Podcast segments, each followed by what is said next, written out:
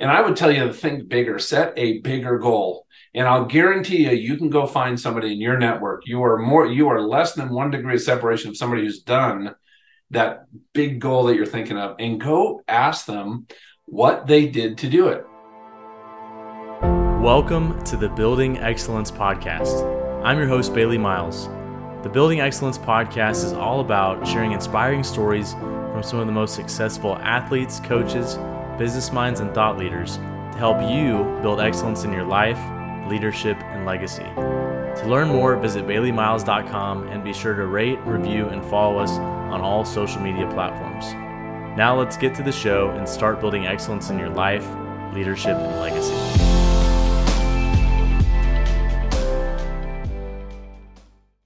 John Ramstead is the C E O of Beyond Influence and former Navy F fourteen Tomcat fighter jet pilot. He is also the president of Alpha Principle and host of the Eternal Leadership Podcast. John began his career as an active-duty Navy F fourteen combat pilot, serving in Operation Desert Storm during the First Gulf War. He was invited to join the acclaimed Top Gun School in nineteen ninety-four and then served in the Navy Reserves for eight years, attaining the rank of lieutenant commander. After the Navy, John became an entrepreneur and was part of founding and building three technology companies before making the move to Wall Street in two thousand four. John served as a trusted advisor to his investment and financial planning clients while at Bernstein and Financial Designs. He specialized in multi-generational legacy planning, impact investing for philanthropy, and creating long-term security for his clients. After his decade in the investment and financial planning industry, John became a world-class coach to senior executives of Fortune one hundred companies as well as the U S Department of Defense. John helped guide their vision, communication, and collaboration. As a coach, John's purpose is to connect individuals, families, and organizations to their purpose and guide them into their full potential by living a life that outlives their lives. He is the best-selling author of On Purpose, With Purpose, Discovering How to Live Your Best Life. John's podcast, Eternal Leadership, was named by Inc. Magazine in the top twenty podcast leaders you need to listen to. On the show, John shares his lessons learned from growing up, becoming a fighter pilot, getting accepted to Top Gun, facing adversity, overcoming a near-death horseback riding incident that left him in the hospital for nearly two years, leadership lessons, gratefulness, faith, what matters most, and much more. For more on John, check out beyond influence dot com as well as the link to his book in the show notes. Enjoy the show. Hey everyone, welcome to the Building Excellence Podcast. Today I have a special guest, John Ramstead, with me. John, thank you so much for being here. Bailey, great to be here, brother. Yeah, well, if you wouldn't mind, maybe give our listeners context into your story and your background and what life was like maybe growing up for you. Well, I grew up in a, you know, sub- suburban Minnesota, and uh, uh, my brother was a, uh, a crazy man, got into drugs. He was seven years older than me. So home life was constant chaos. And, uh, but my brother kind of got started on that path in the public high school. So my parents decided, well, we're going to put John in uh, in an all-boys Catholic military high school. Now, for me at the time, that was proof they didn't love me, Bailey. I'm just telling you, that's yeah. how I did. I did not like that place at all. It was I was not a fan. I see in hindsight how it was the perfect, actually the the right place for me. But I was always kind of the awkward, chubby kid in orchestra. I was uh, going into my junior year.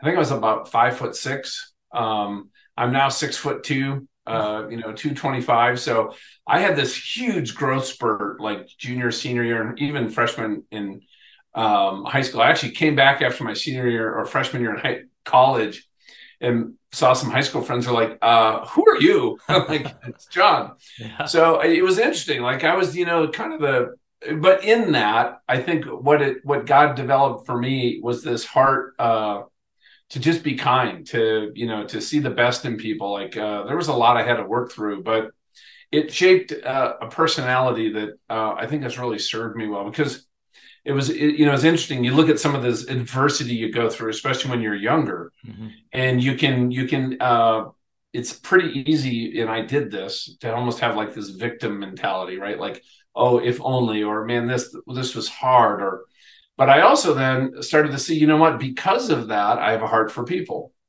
Because of that, I have a patience in situations that others don't. And I can be calm and, and, and see things differently. Because of that, I've developed, because relationships are so important to me. And so I actually now actually see how everything does work together for good. And I figure, okay, if I'm going to blame them, you know, certain people in my life when I was younger, I also need to thank them and give them credit for some things that are in me. And when I made that shift, I got to tell you, it was pretty liberating. This, this was uh, in my adult life when I really uh, understood that. But that's a little bit of kind of where I came from. Yeah, for sure. Well, you talk about that shift. Was that an easy shift mentally to look at that perspective in situations when things would happen? Or was it kind of a shift where it took some time to kind of reframe your thought process? Because it's a fantastic thought process to have, but it's not an easy one to, to gain over time, I feel like. Well, I'd love to say, no, I figured out the secret and it was like throwing a light switch, you know, but but no, because you know what? It's, it, here's something I realized. It's when you get the negative in your head from whatever's going on in your life, whether it's past or present, or it's hard to get the negative out. But you know what? It's easy to put good in. So what you have to do is almost, you have to overwhelm some of that bad thinking, those negative thoughts, those attitudes you have toward people in situations, and you have to find ways to, over time, replace them. Almost like, you know, you take a hot cup of coffee and you pour in a little bit of, you know, ice water, and it still is a hot cup of coffee, but you keep pouring and pouring and pouring, and eventually it's replaced. And it was more of a process like that, if that makes sense. Yeah, absolutely. So you talked a little bit about that experience, and you go to college and you become six two. Uh, where did you wind up going to college, and maybe why? And then what did you decide? Were you always knowing you wanted to be a, a fighter pilot, or what? How did that kind of evolve? Well, my dad was uh, a combat air crewman in World War Two. He enlisted the day he turned seventeen because he wanted to fight.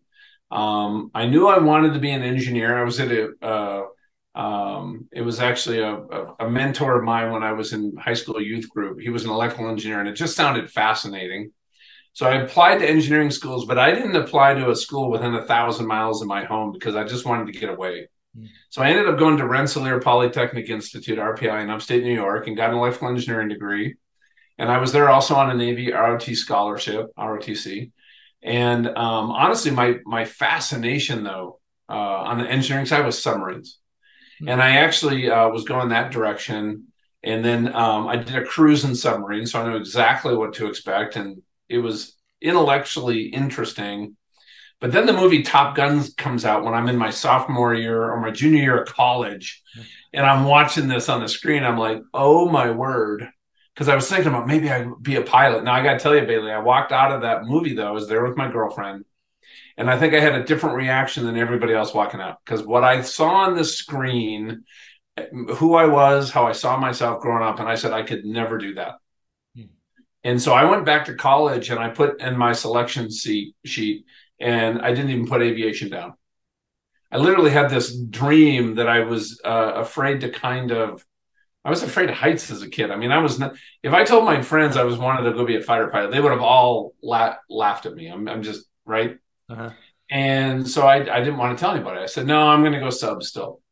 And I went back, and I was sitting there with my dad, and I, and uh, he said, well, what are you going to do? I said, go submarines. He goes, really?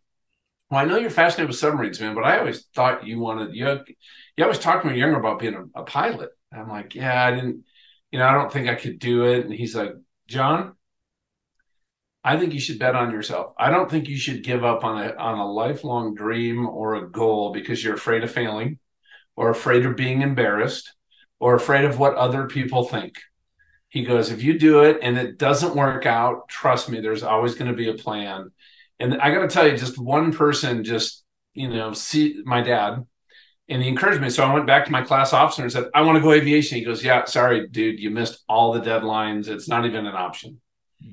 And he goes, but if we hand walk this all the way through and you're willing to do all this extra work, and um, you could probably get an application in. But right now there's so much interest. It's that ship has probably sailed. Well, I did all the work, and I actually ended up getting orders to go to flight school. Mm.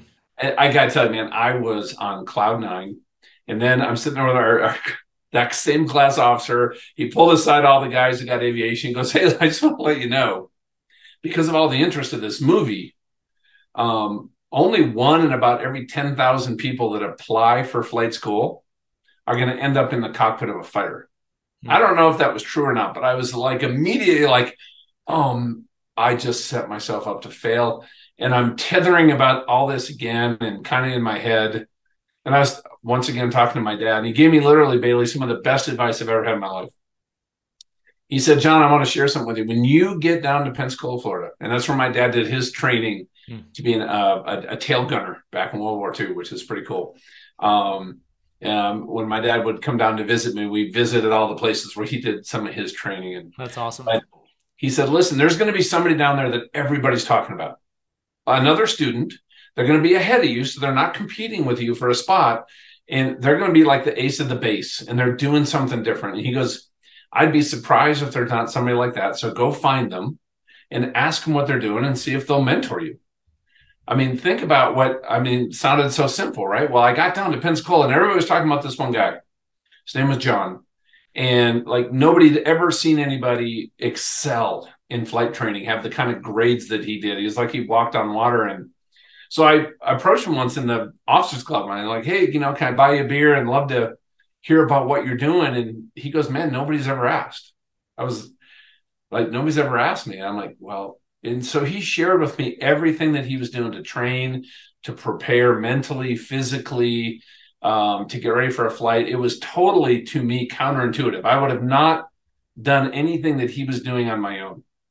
Right? Like, instead of going out to all the bars in Pensacola on Friday night, he wouldn't go out on a Friday night until he actually got everything that he needed to get done, like on a Friday. And in that, I just started doing the work that he was doing. And I ended up um, graduating number one in my class. Right? And it was because, so think about it. Here's what my dad, here's how I have looked at it now, right? Go find, you know, set a big goal. Right? Set a big goal, right? You have a lot of business owners and entrepreneurs listening here. And I would tell you to think bigger, set a bigger goal. And I'll guarantee you, you can go find somebody in your network. You are more, you are less than one degree of separation of somebody who's done that big goal that you're thinking of, and go ask them what they did to do it. And what I found is, you know what? There's no such thing as a self-made person. Everybody had help, period. And people love to help other people, especially if you're willing to put in the work. So go look at what they did and then count the cost. Say, am I willing to do what they did to get that result? Am I willing? You know, I might have to be out of balance. I might have to, maybe this person worked eighty hours a week to build this company and it was hard on their family. Well, dude, you're not going to get those results if you're going to follow it. So think about it, right? I'm, I, I thought it was kind of my job to almost be a fruit inspector, if that makes sense. Hmm. Right. I didn't want to get advice from just somebody who was super wealthy. I met a guy who was a hundred millionaire, I think, early after I got out of the Navy. But you know what? He was on his third wife and didn't talk to any of his kids, but he wanted me to work for him and he wanted to mentor me. And I realized, you know what? If I worked for this guy, I'm going to be very successful financially, but everything else that's important to me is probably going to get destroyed. And I actually turned him down for working with him and he couldn't believe it. Hmm. But so anyway, count the cost and then make a commitment and then do whatever it takes and don't give up. And if you do that, I'll gu- I, I'll guarantee you that you're going to get results that are going to feel that are going to move you toward what's important to you. And especially, you, you know, you do that in prayer and you start saying, who's that perfect mentor? Somebody that can help me do this. And so I have repeated that not only from flight school, but when I got out, when I got into business, when I first became an entrepreneur, I mean, all the way through after my accident, I'm like, okay, like, how do I even, I actually found two people that had injuries as severe as mine that had built businesses. Really? Um, God opened some doors and I said, how'd you do it? I mean, I literally can work five hours a week. How do you build a company? Well, here's what I did. Small steps, just small steps, just focus on one thing every day. That's it. But every day though, you got to do something. But anyway, every situation, Uh, but so I graduated number one and then went to jet training and graduated uh, uh, uh, number one in jet training using all of John's uh, advice. And then I was able to choose uh, the F fourteen Tomcat and I flew the F fourteen. Uh, and then I got to do a couple combat tours in Iraq. And uh, and then at the end of that, um, got orders to go to Top Gun, which was a, I don't even remember that day because when I got called into the commanding officer's stateroom, which is never a good thing, right? They're like, you know, hey, Rammer, you got to go see the skipper. I'm like, oh no, what did I do wrong? Did I do, did I do? I'm like, I'm going through this whole mental checklist. I'm creating the spin before I'm even in the room because I don't even, because you just, you don't get called into the stateroom very often. And it was the meeting to say, hey, you're going to be the pilot going to Top Gun. Hmm. And man, I floated out of there. I mean, this has been, this has been a dream of mine since when I saw the movie, when I realized I'm going to go down this path, and now I get to go there. And the, uh, then things changed pretty quickly, but that was, yeah. that was, that was an amazing time in my life, flying off a carrier and being part of a squadron. Yeah. Well, well, absolutely. And, and just what you shared right there, there's so many great bits of wisdom to be able to go through those experiences. And even just from your dad early on, being able to instill that confidence. And we were talking a little bit before about confidence and just the confidence to go out there and put yourself out there and, and not be afraid of being embarrassed or failure, but to just continually know where you're going, why you're going. And then I love the perspective that you have, obviously finding a mentor, someone that's above you, and being willing to ask. Cause like you said, the guy that you asked had never been asked by anybody except for you. And also counting the cost. That's probably one of the biggest things. Yep. If you can try to put yourself in that position mentally, emotionally, try to put yourself in that position and count the costs, that can save you a lot of time and a lot of uh, heartache down the road if you can do that now. So, so many great perspectives. And you touched on one in ten thousand, and then being able to be a fighter pilot, fighter jet pilot, and then being able to graduate top in your class and in fighter school to take the, the top uh, Tomcat, F fourteen Tomcat. What was it like for you, maybe diving in real quickly to that experience, uh, you know, landing on an aircraft carrier, going through missions? Like, these are life and death situations sometimes. There's a lot of pressure that's built up. There's a lot of work and preparation that goes into just everyday flights. What was it like for you to maybe gain confidence in your ability, but also in your preparation, and also the camaraderie with the people around you, maybe? Well, I got to tell you, well, the flying, once you kind of learned uh, the basics of flying, you know, taking off, landing, which took me a while to kind of master. Huh.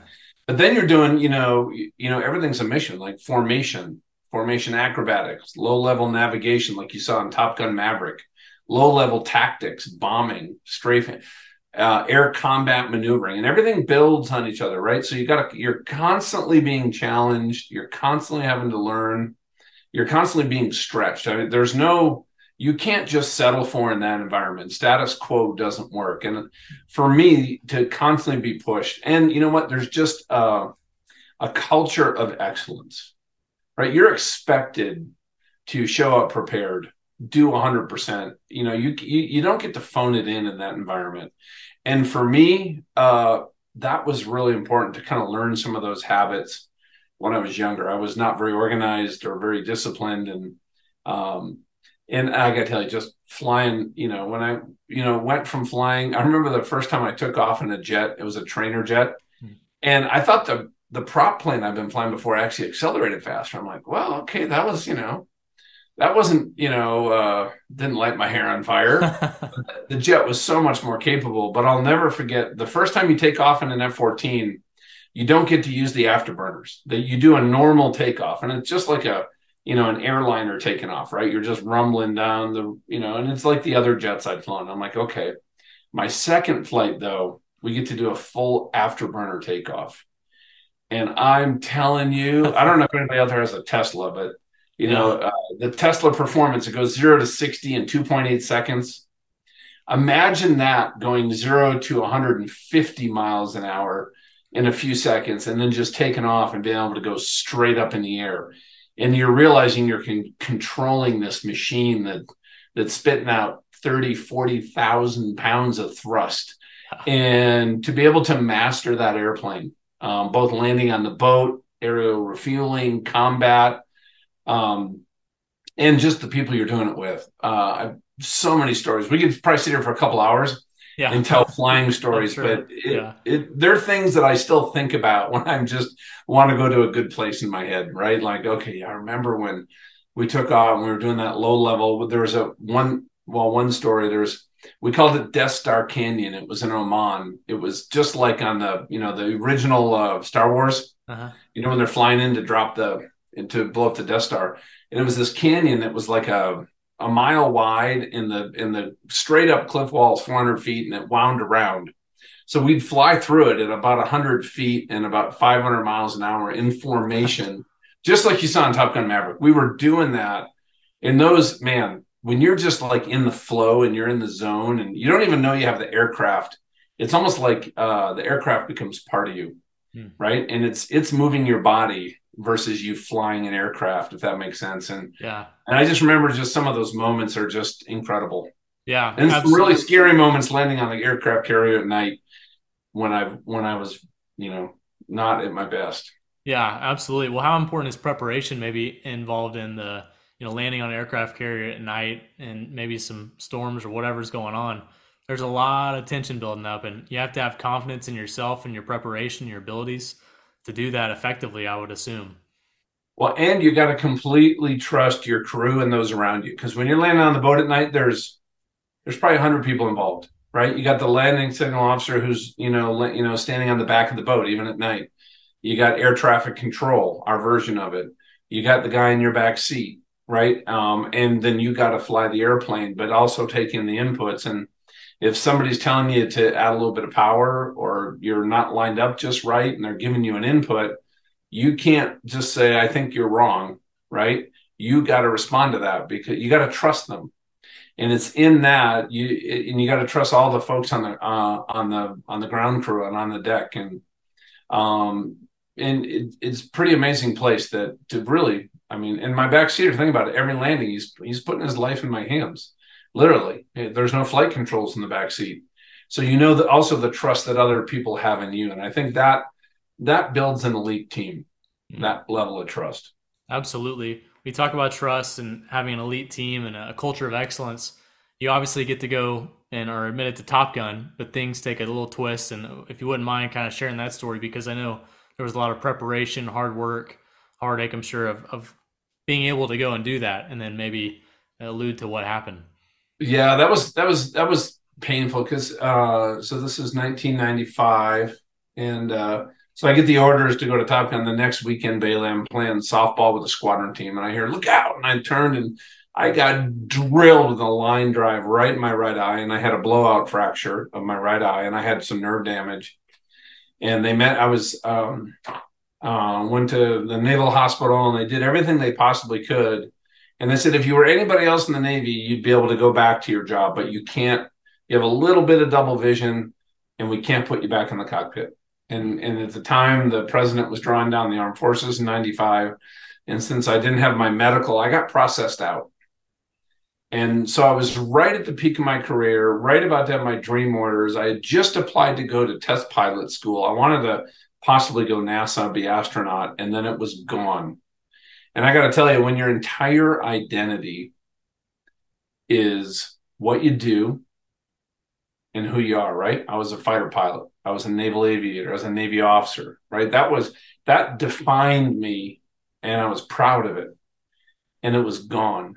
And when you put your faith and your trust and your sense of who you are in something that can be taken away, you are setting yourself up for pain. And that's what it was. The next two years for me were brutal, right? I had to rebuild. I, I mean, I was an engineer who hadn't used my engineering degree now in eight years. I was a pilot who couldn't fly. Um, if I, I was used to a culture of just excellence, just elite people. I'd go, I think in seven months uh, getting out of the Navy, I had five or six jobs. People didn't have integrity. Mm-hmm. They weren't people of their word. They didn't do what they said they were going to do. I just quit. I'm like, I'm not working with people like this. I realized the civilian world was very disappointing from a cultural, I'm telling you. And, you know, my wife would come home from work and I'd be in, you know, my car would be in the driveway and she'd come in and be like, again? I'm like, yeah, I'll find something. And uh, through that though, I, you know, I found a great mentor and he helped me reconnect to some things I was good at. So I actually got into a sales role. I love people. I was good with relationships, and I became a um, top sales rep in the state of California for a company. But in that though, he also, there was something special about this guy. And in that period of time, Um, I kept asking him about it, and it was about his faith in Christ. And he led me and then also my wife to our personal faith. And so God used this horrible time in my life. I mean, I was literally suicidal. I mean, that's how depressed I was. It was a dark time. And through that, though, all of a sudden, you know, like I have this new lease on life. So I decided, you know what I'm going to do? I'm going to leave San Diego, where I was, in Miramar. I'm going to move back to Minnesota, where I grew up, and start a company with a friend of mine. And that was kind of my my trip into becoming an entrepreneur, because I realized, you know what, I have not found that kind of culture, that elite culture where we trust, we care for each other, we hold each other to high standards. Uh, so I said, I'm going to go create it by being an entrepreneur. And that started a whole new chapter of life for me. Yeah. Well, as you touched on, you know, you work so hard and you put so much time in, and your identity is tied up in that. And it's very easy to get our identities tied up into what we do or who we are based upon our performance or whatnot. But you had a mentor and a friend that led you to Christ and really reshaped the way you thought about things. And I love the term that you, you use, a, a lease on life. And then obviously you went and you were able to go start a business and create that environment that you wanted to have within a work environment. So if you wouldn't mind, talk a little bit, you know, obviously you worked in corporate America, and then you had another thing kind of happen to you that really kind of shifted and altered, and, and also another lease on life too. Well, yeah, I want to share, because I, I know there's a lot of, you got a lot of, uh, you know, folks in business listening, because you know what? I thought when I was a new Christian, now things would get easier. I really did. And uh, I started this company and we struggled. And me and my business partner, was my good friend from high school, really struggled relationally. I'm like, man, and he's a believer. I'm like, this should not be so hard. Yeah. And I'm like, come on, Lord, like I'm a believer now. This, like, come on, show me how to make money, how to grow a business. And I started believing, Bailey, that, you know what? And this became my motto, and I was proud of it. You know what? I'm not the sharpest tool in the shed, but I'll outwork anybody around me. See, now that's not a guy that's partnering with the Father in the work that he's doing in business or in the world. He wants us to be successful. He wants us to grow companies, but he wants to do it in partnership with him. And if I sit down, I go, okay, here's my plan and my metrics, my milestones and my, you know, whatever they happen to be, and my goals.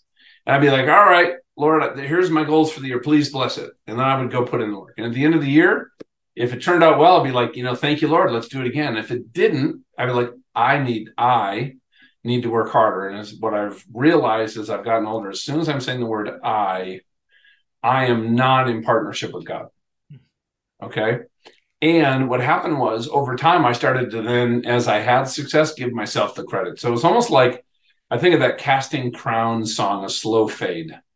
Right, it went from this amazing experience, like my true love, like absolutely on fire, to, you know, uh, going to church on, you know, uh, Sunday, right? Everybody knew me as a Christian, but was I really in partnership with the Father and like doing kingdom work? I, I would say no. And I think that, and let's just kind of go back about uh, twelve years, eleven years now.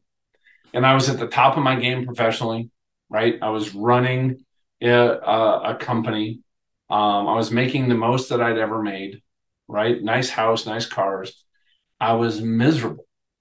I describe it in my book, On Purpose, With Purpose, as this place of smoldering discontent. And I didn't know why. And you know what? I had created a, a lifestyle for my wife. She was a stay-at-home mom with my kids. And I was resentful of her because she had got to, she was living her dream.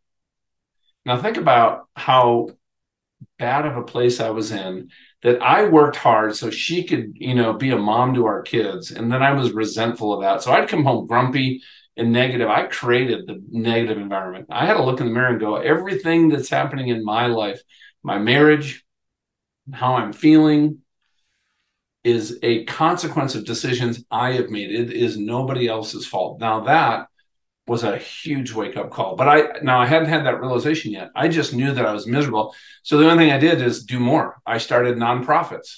I joined nonprofits. I grew my company. I coached sports. And I did more and more and more and more. And I just got more miserable. And then I got I got involved in um, politics here in Colorado. And I got invited to a nonprofit retreat um, up in Montana. Uh, just a small group, like fourteen people that were part of a ministry board.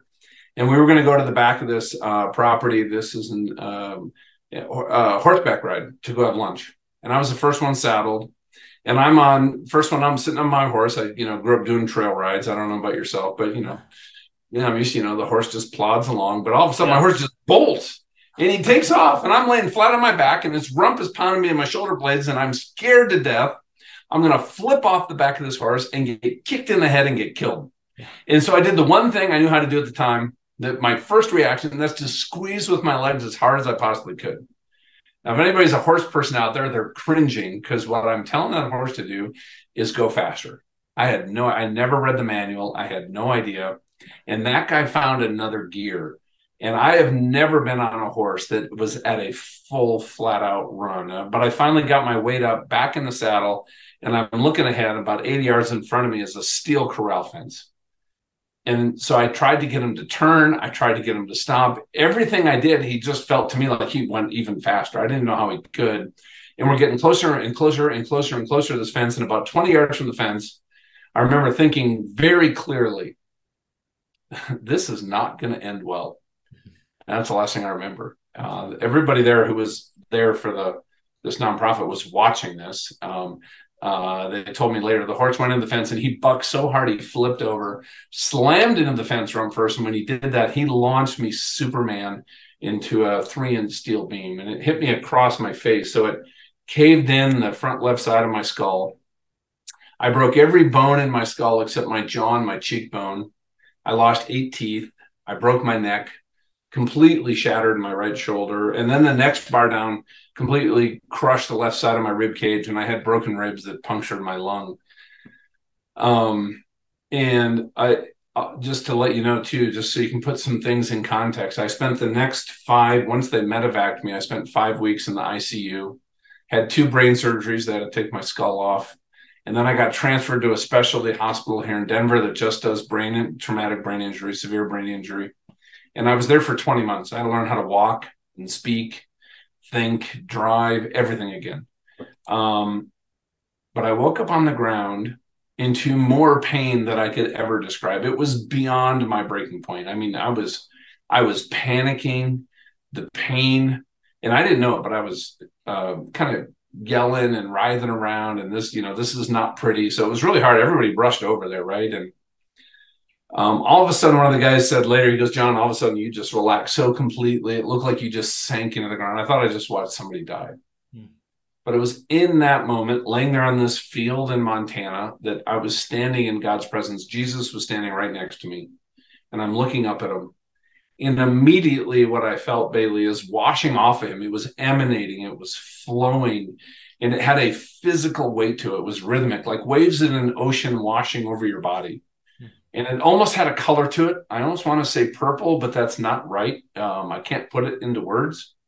But it was unconditional love. And as soon as I felt it,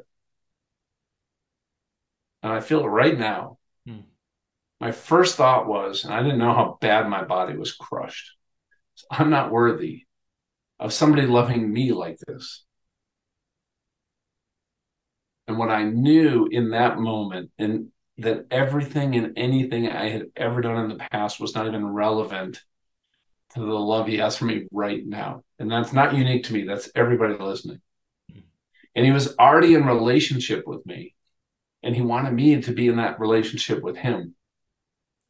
And Bailey, I had never connected these dots before, that the God of the universe that you read about and you're reading your Bible actually cares about me as a person, the way that you care about your wife, right? About the way you care about your best friend from growing up. When you say, love your buddy, you know, love your bro, right? Like it's, it's that kind of relationship and friendship, man. Uh, when I immediately, I actually understood the true nature of God, and that changed everything for me. Now in that, as soon as I felt that wash over me, all the pain and panic and fear was completely gone. Hmm. Um, it wasn't even a memory. And then he spoke, and it was a voice that came from everywhere and nowhere, and it was not to my ears. It was almost like a consciousness flowing right through my center. And the first thing God said was, all things work together for good for those that love the Lord.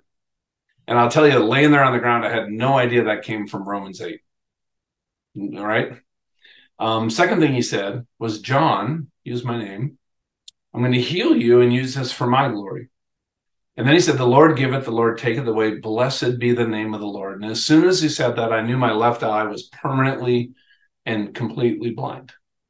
Um, and we found out it was six months until the doctors figured it out, but all the bones behind the eye socket had shattered and severed the optic nerve. So my left eye is still blind to this day.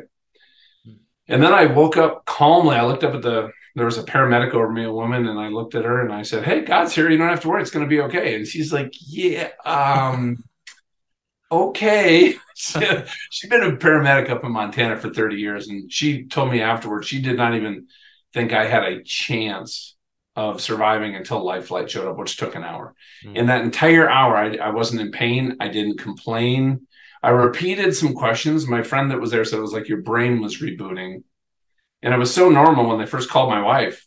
They basically said, "Hey, John got thrown off a horse, so you need to come up from Denver up here to Montana so you can get him home." Once they life flighted me to the hospital and they assessed me, the they called my wife and said, um, "You need to get up here and bring the kids because it doesn't look good." Basically, come up and say goodbye is what she was told. So she got up there in a few hours. And that was the start of literally the next two years in the hospital. Yes. And I'm not, I'm not even really sure how to transition from there because the story is so incredible of going through that and, uh, you know, feeling and seeing God's presence and then having your body go from pain to no pain to having those words and the verses that you can remember vividly and intently. And then obviously being able, like you talked about the M S I L girl, or she was there and you had an hour to wait before the flight, right? That's a long time for someone that's in distress. Yeah. And when you get there, okay, you talked about God is going to now use you for his glory. What did that look like? And because it took, it was a long road for you to recover from a situation like that.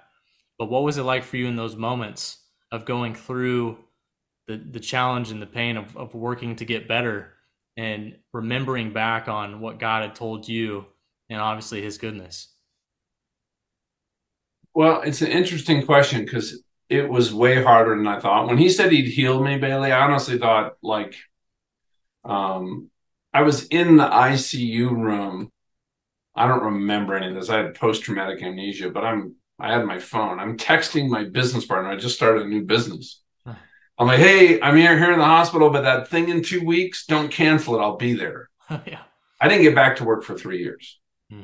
Like in my mind, this is going to be quick. I'm going to be healed. Well, right. God's timing is not my timing. And the pain that I was in, right. The pain came back, twenty-five surgeries, constant. I mean, my, there was times when, you know, even in the hospital, they'd give me morphine, right. And they only give it to you every four hours. And it would wear off after about two and a half hours. And I'd have an hour and a half of just, the only thing I could do is look at the clock and say, "Lord, help me get through the next five minutes. Yeah. Right. And I also had a brain injury. Your front left lobe is all your memory and executive functions, social filters.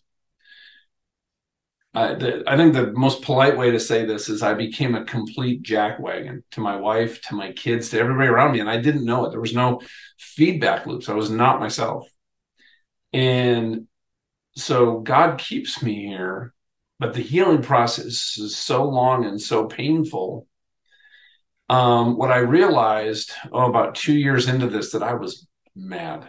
I was angry at God that I had to go through this. He said he was going to heal me, but this is not what I thought it should be. But he also kept me here. I get to be a husband and a father and be in this world. So I didn't want to admit it. So that anger that I was feeling toward God was coming out and toward people in my life. And I just want to, you know, talk about, you know, um, what I realized in that, though, guess what? None of that is a surprise to him. And I was sitting there listening to a sermon by Richard Blackaby on strongholds. And one of them, he was talking about his anger. And I knew I had struggled with anger. And he goes, "God already knows, just tell him." And I said, "God, I'm, why? Why? This hurts. This hurts my family emotionally. This, I don't want to go through this. Now I've lost everything financially." I had literally, Bailey, one, you know, starting a new company. So I had one point eight million dollars in medical bills. I had a lien against me for that much money. Hmm. I had no income. My wife had to be a caregiver for three years. Everything was, I mean, literally zeroed out. Right. And you know, it's not like the, you know, what was my choice? I went to help a nonprofit and I just chose to get on a horse. Like, it's not like I made a bad business decision. Yeah. But as soon as I admitted that and realized, and then I started looking back and I started actually saying, you know what? I see every step of the way how God's been faithful. Every step of the way, the doctors I've had, the care that I've had, the hundreds and hundreds of friends that came around our family, people I didn't even know, bringing us meals, offering to clean the house, offering to bring our kids to practices. And I started looking at not from a place of pity, but from a place of gratitude. And you know what? In that darkness, focusing on two things, being grateful for the small things. You can always find something in your life to be grateful for. You know what? Some days I was just grateful that I actually woke up today, that I'm actually still alive. I couldn't think of anything else, but I'm grateful that I'm at least here for another day. And then the other thing that God said to me is all things. All means all. It's all it means, right?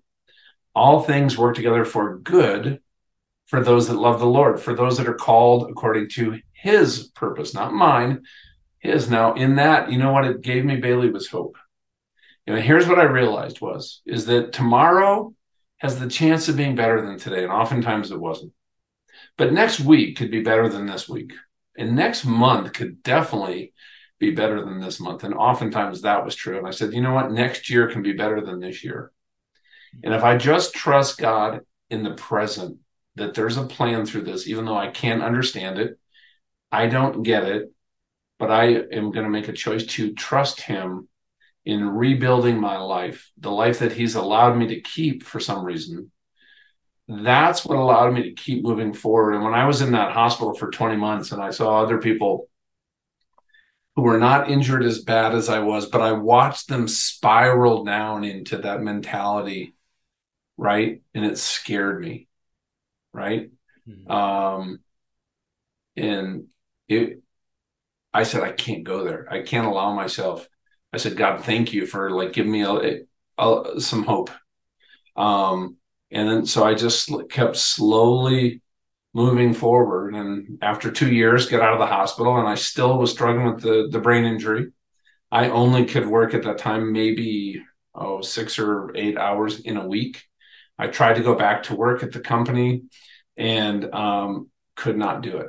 I'd literally show up and stare at a screen and maybe send out one email. I could not think. And we realized that's not going to work.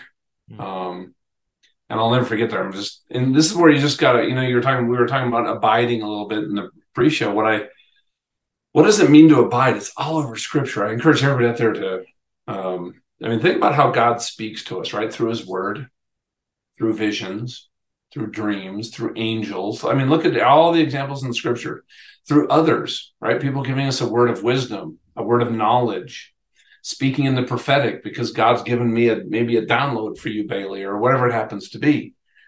And, but in that, God wants to have a conversation. And so what I started doing was, instead of reading a, a passage, right? I, I love Jesus Calling, right? So I read Jesus Calling, and it always has the three scriptures, but instead of reading just that scripture, I go, I, so just, I'll say, which one of these is really resonating with me? And maybe it's something from Malachi chapter three. I'm like, okay, well, I'm not very super familiar with Malachi, you know, and it's like one verse in there, but I'll go read the whole chapter. And I'll say, God, what are you trying to show me? I'll say, Lord, Holy Spirit, just show me what's resonating in here. What do you, why do you bring me here? And maybe it's a whole different part of that that chapter. And then I'll start cross-referencing it with, uh, I use something called the Blue Letter Bible. And I'll say, hmm. you know, what else does this reference? What other scriptures are connected to this? What is, there's something in here that I believe, you know, Holy Spirit's trying to share with me. And sometimes I'll say, oh, there's a word, right? Um, like, you know, maybe the word is, you know, courage, have courage.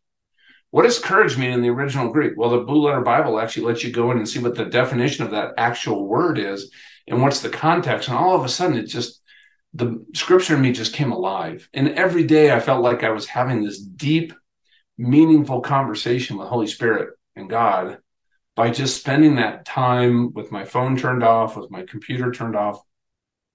Actually, I used the computer. The only thing I had up was the Blue Letter Bible because that's how I did all my references. But, um, But in that, here was my prayer, though, uh, every day is, Lord, just show me the one thing, the small step that I need to take today. Right? What's a small, now from that small beginning, so think about this. So about two and a half years after the accident, I couldn't work. And I just felt led to start a coaching business. One thing I knew I could do is right? My military experience, entrepreneur experience, I could help other leaders. And six months into that, Bailey, I had one client paying me five hundred dollars a month. I'm like, what the heck was I thinking? I, my wife is still my caregiver. She's just about now be able to go to work because I need less care. This is hard, right? We have no money. We're everything that we're spending is coming out of savings and investments. Now this is three years into it. Um, uh, and God said, no, keep going. Trust me. Next small step is forward. I'm like, okay. Well, six months later, my coaching calendar was full and I was making more money than month, if that makes sense. Now let's fast forward to today. From that small beginning, probably voted least successful to like, what are you thinking? Right? We got a team of nine coaches, two employees. We were named the preferred leadership trainer to the Air Force. We just got a huge contract with Space Force to do all their culture work. I've worked with Fortune one hundred C E Os. I've been able to speak all over the world. God's used my testimony. Millions upon millions have heard the story that God gave me. It's his story. And I would tell you that in that, it was partnering with the Father in business, and it was glorious. And I realized my calling, my mission field was business. And it was hard for me sometimes to even find a pastor who understood business as mission and business as calling. So I had to, once again, seek out some pastors, some people that are really mature in their faith to be my pastor is, right? Uh, so that was that was an interesting observation, but um, there's more. But I, I don't know if you have any. Yeah, I keep just bloviating. No, well, again, there's so much in, in what you shared, and, and thinking about those two things: being grateful and all means all and all things, but being all in and abiding and having a relationship with Jesus and actually living that out. So easy to get sucked into, as you alluded to earlier, just that I'm doing the work. I'm making it happen. If I put in the work, I'm going to see the results. That is really tough to change our mindset from that to abiding and say, you know what, God, you're going to do the things. I'm going to walk with you and I'm going to do whatever it is you ask me to do. Like you talked about, you started your coaching business and you had one client in the first six months or whatever that was. And then obviously it's blown up and you've impacted millions of lives that have heard your story. The impact was there. It was always there. It was about you trusting God to let him work through you. And I think that's probably one of the biggest challenges for all of us is to live that out daily and to look each day for that one thing. What's that one thing that you want me to trust you with? What's that one thing you want me to do? I mean, I'm, I've, you know, I was taking notes. That's something that I'm going to be doing in the mornings too, to look through scripture and think about that and ask God and, and pray and be diligent to walking with God. Yeah. And one thing I think also to share too is, you know, my prayer life has definitely, I think, matured and changed, right? In the beginning, it was like, God, I need the, the, the it was like almost like the spiritual A T M, right? And I think we all start there. Like, right, let's be real. Yeah. I feel like that, you know, sometimes like even today, like, Lord, help me win the lottery. Uh-huh. Uh, of course, you got to buy a ticket first, but yeah, yeah. Then it was like, God, what's your will for me? Like I was seeking, okay, what is my assignment? Bailey, I wanted to know my assignment. I'm kept here for a reason. What's the reason? I wanted to know it. And I'll never forget, I was sitting there with my coach and I said to him, oh, this is probably three years after the accident at a Starbucks. And I said, I got to figure out. See, I use the word I again, right? Whenever you say it, know that you're probably off base. I said, I got to figure out how I'm wired. And then I can figure out what I'm supposed to do next. And he said, well, you know what? Let's ask that question a little differently.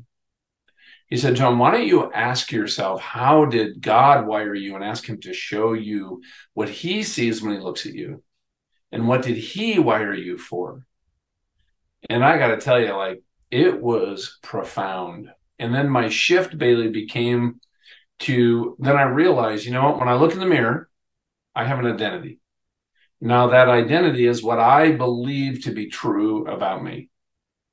Right. I stuttered in, in, in middle school and I had a teacher tell me, I hope you don't ever pick a job where you have to be a speaker. I got to tell you that that impacted me all the way into my adult life. I believed it to be true that I'm not a good communicator, right? That I'm awkward, that I'm not a good friend, like all these things. But then you have what God sees. So you have this, you almost have this created identity, which is what Satan has worked hard your whole life to create, because all he has to do is get you to not believe what God sees, and he can sideline you. That's what I realized. So I have this created identity, and I have this true identity in Christ.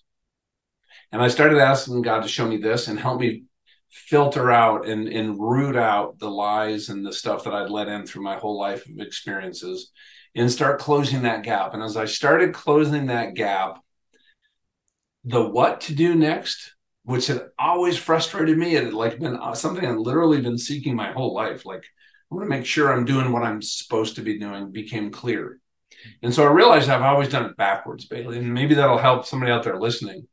Is when you focus on seeing what God sees in you and how he uniquely wired you, your gifting, your core values, right?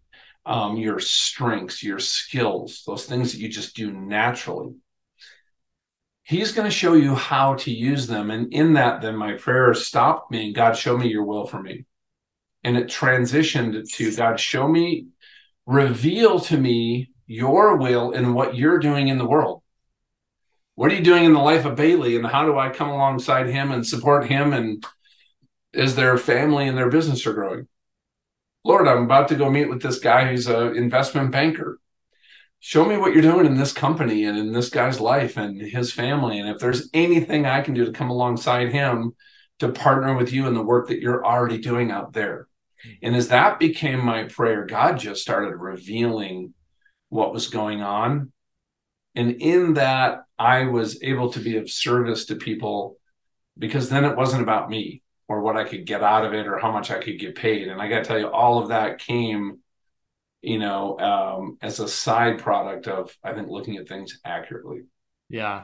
Well, I love the point that you talked about of understanding your makeup, how God made you uniquely, because we're all different.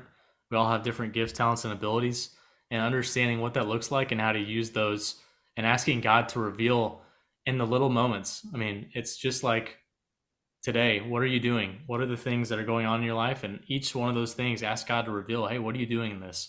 I think that's a great perspective. So real quickly, I, I wish we had more time, but we need to wind down. I've got a little fire round for you, and then a final question, if you wouldn't mind, just answer in a sentence or whatever way you feel led. Okay. You can do anything if. I can do anything if I'm following God's will. Humility means? Genuinely putting others before yourself. Favorite vacation spot? Oh, anything with a beach.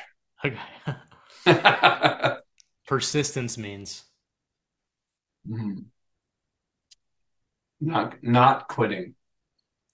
Favorite book beside your own? Oh, and beside the Bible, that's an obvious one. Yeah. Um, the first book ever recommended to me when I got into business by my mentor at the time, and that was How to Win Friends and Influence People. And one. I honestly, I reread it every single year, and it, um, fantastic. We should all read that one. Yeah, it's a great book. It all comes down to mm. loving God and loving others. And you can't love others unless you know who you were, who you are, and love yourself, by the way. Awesome. We're done with the fire round. The final question I have for you. This podcast is called Building Excellence. What does building excellence mean to you? I think, you know what? We, when we put ourselves out in the world, especially as a kingdom leader, we're held to a higher standard, Bailey. No different than a rabbi or a priest. So what is excellence? I think is, you know what? We need to be radically authentic, radically vulnerable, if we are willing to literally live in a glass house because we have nothing to hide, and we're doing everything for the, we're doing things for the right reasons at the right time in the right way. I think that is excellence. And in that, you will inspire everybody around you to just raise their level of performance to, to the, you know, to a plus one. They're a seven, they'll go to an eight. If they see you go from an eight to a nine. Yeah. Awesome. Well, John, thank you so much for coming on the show, for sharing your story and the amazing things that you've done and the principles that you've learned throughout all those stories and what you're doing today. If people wanted to read your book, On Purpose, With Purpose, listen to your podcast, Eternal Leadership, or learn more about the companies that you have and coaching and, and consulting, what's the best way to do that? I just go to Beyond Influence, right? I think we should all live a legacy and, li- and we should lead beyond our own influence because we've had such a profound positive impact in others. And then my book, On Purpose, With Purpose, it's on Amazon. It's the best way to get it. So, and Bailey, man, just keep knocking them alive, brother. Love you're doing. So excited about this next season that you're in right now. So, um, dude, uh, there's some great things ahead of you for awesome. you. Well, thanks for coming on the show. I hope you enjoyed this episode of the Building Excellence Podcast. If you found value today, we would really appreciate it if you shared the show and left a rating and review. Also, be sure to follow us on all podcasts and social platforms, as well as YouTube, where you can watch full video episodes. To learn more about the podcast or any coaching or speaking, check out bailey miles dot com. Thanks again, and now go work to build excellence in your life, leadership, and legacy.